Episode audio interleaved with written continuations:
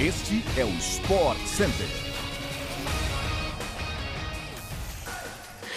Bom dia, fãs de esportes! Chegamos com mais um podcast do Sport Center que vai ao ar sempre de segunda a sexta-feira, às 6 horas da manhã, além de uma edição extra sextas à tarde. Aqui é o Bruno Vicari. Não se esqueça de nos seguir aí no seu tocador preferido de podcasts. Você tá seguindo, não tá, Edu? Claro que sim, Bruno! Tudo bem, fã de esporte? Vamos nessa, eu sou Edu Elias. O Sport Center também chega diariamente na TV, ao vivo pela ESPN Star Plus.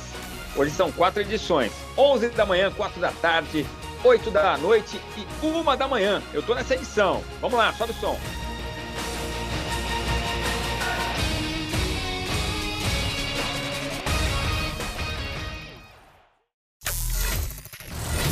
Palmeiras anunciou que rescindiu com o zagueiro Renan por justa causa. O jogador estava emprestado ao Bragantino, que também anunciou a rescisão nesta terça-feira. O jogador foi responsável pela morte do motociclista Eliezer Pena há 10 dias. Renan atropelou o motociclista e está respondendo em verdade por homicídio culposo, com os agravantes de estar dirigindo sob influência de álcool e sem habilitação. A pena pode chegar a 10 anos para o zagueiro dos clubes, as ações do jogador faltaram com respeito às instituições e descumpriram assim o contrato estabelecido. O Palmeiras se colocou à disposição da família do motociclista falecido para auxiliar em todo o processo. Seguindo com informações do Verdão, o Palmeiras avançou em negociação com Bruno Tabata, do Sporting.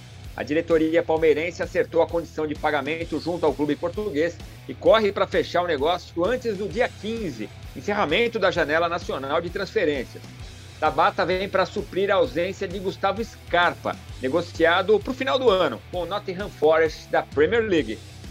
O palmeirense pode acompanhar o seu time nesta quarta-feira pelas quartas de final da Copa Comebol Libertadores. O jogaço contra o Atlético Mineiro começa a ser transmitido a partir das 9h15 da noite na tela da ESPN pelo Star Plus, mas claro, ao longo de todo o dia em toda a nossa programação tem todas as informações e comentários sobre essa partida. O Botafogo segue se reforçando para a temporada 2022 e, claro, de olho em 2023. O clube carioca já tem a chegada do volante Marlon Freitas acertada para o final da temporada e segue forte no mercado.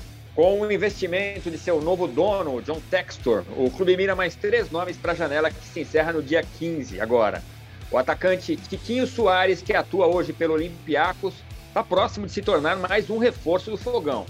Depois de sair jovem do Brasil, com passagens por pequenos clubes do Norte e Nordeste, Tiquinho brilhou pelo Porto, em Portugal, e teve passagem rápida recente pelo Tianjin Teda, da China. A missão é convencer o Olympiacos a liberar o atacante que vem sendo titular na Grécia. Marcou 14 vezes em 47 jogos na última temporada.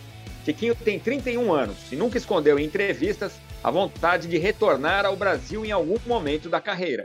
Quem também pode chegar já nesta temporada é o volante Danilo Barbosa, que teve passagem recente pelo Palmeiras, foi revelado pelo Vasco e é atleta do Nice, da França.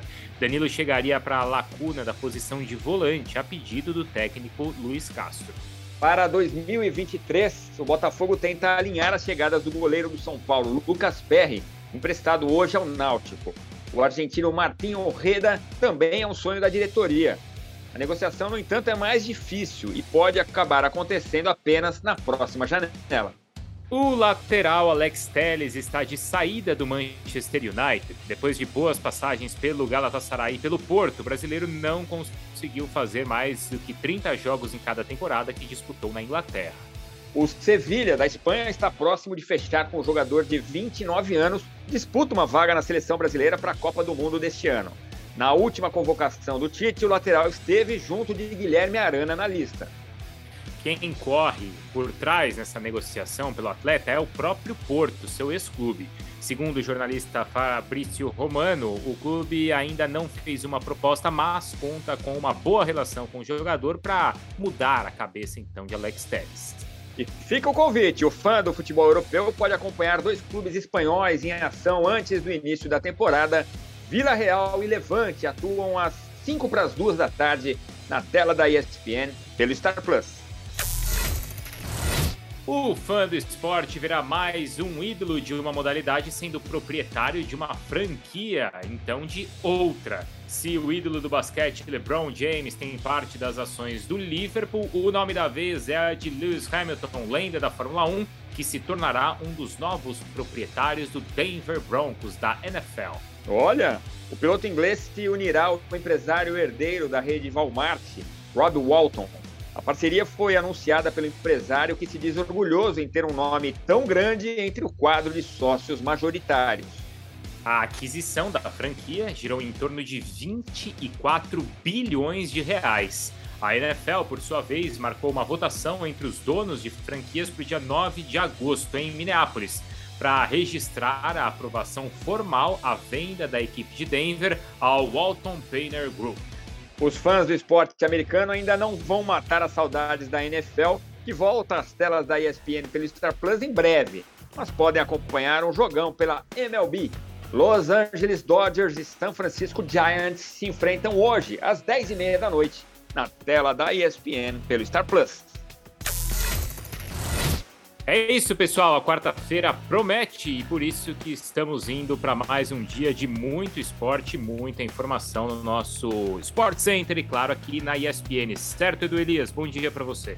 É isso, Bruno. Que dia, que quarta-feira é essa, hein? Com Atlético Mineiro e Palmeiras.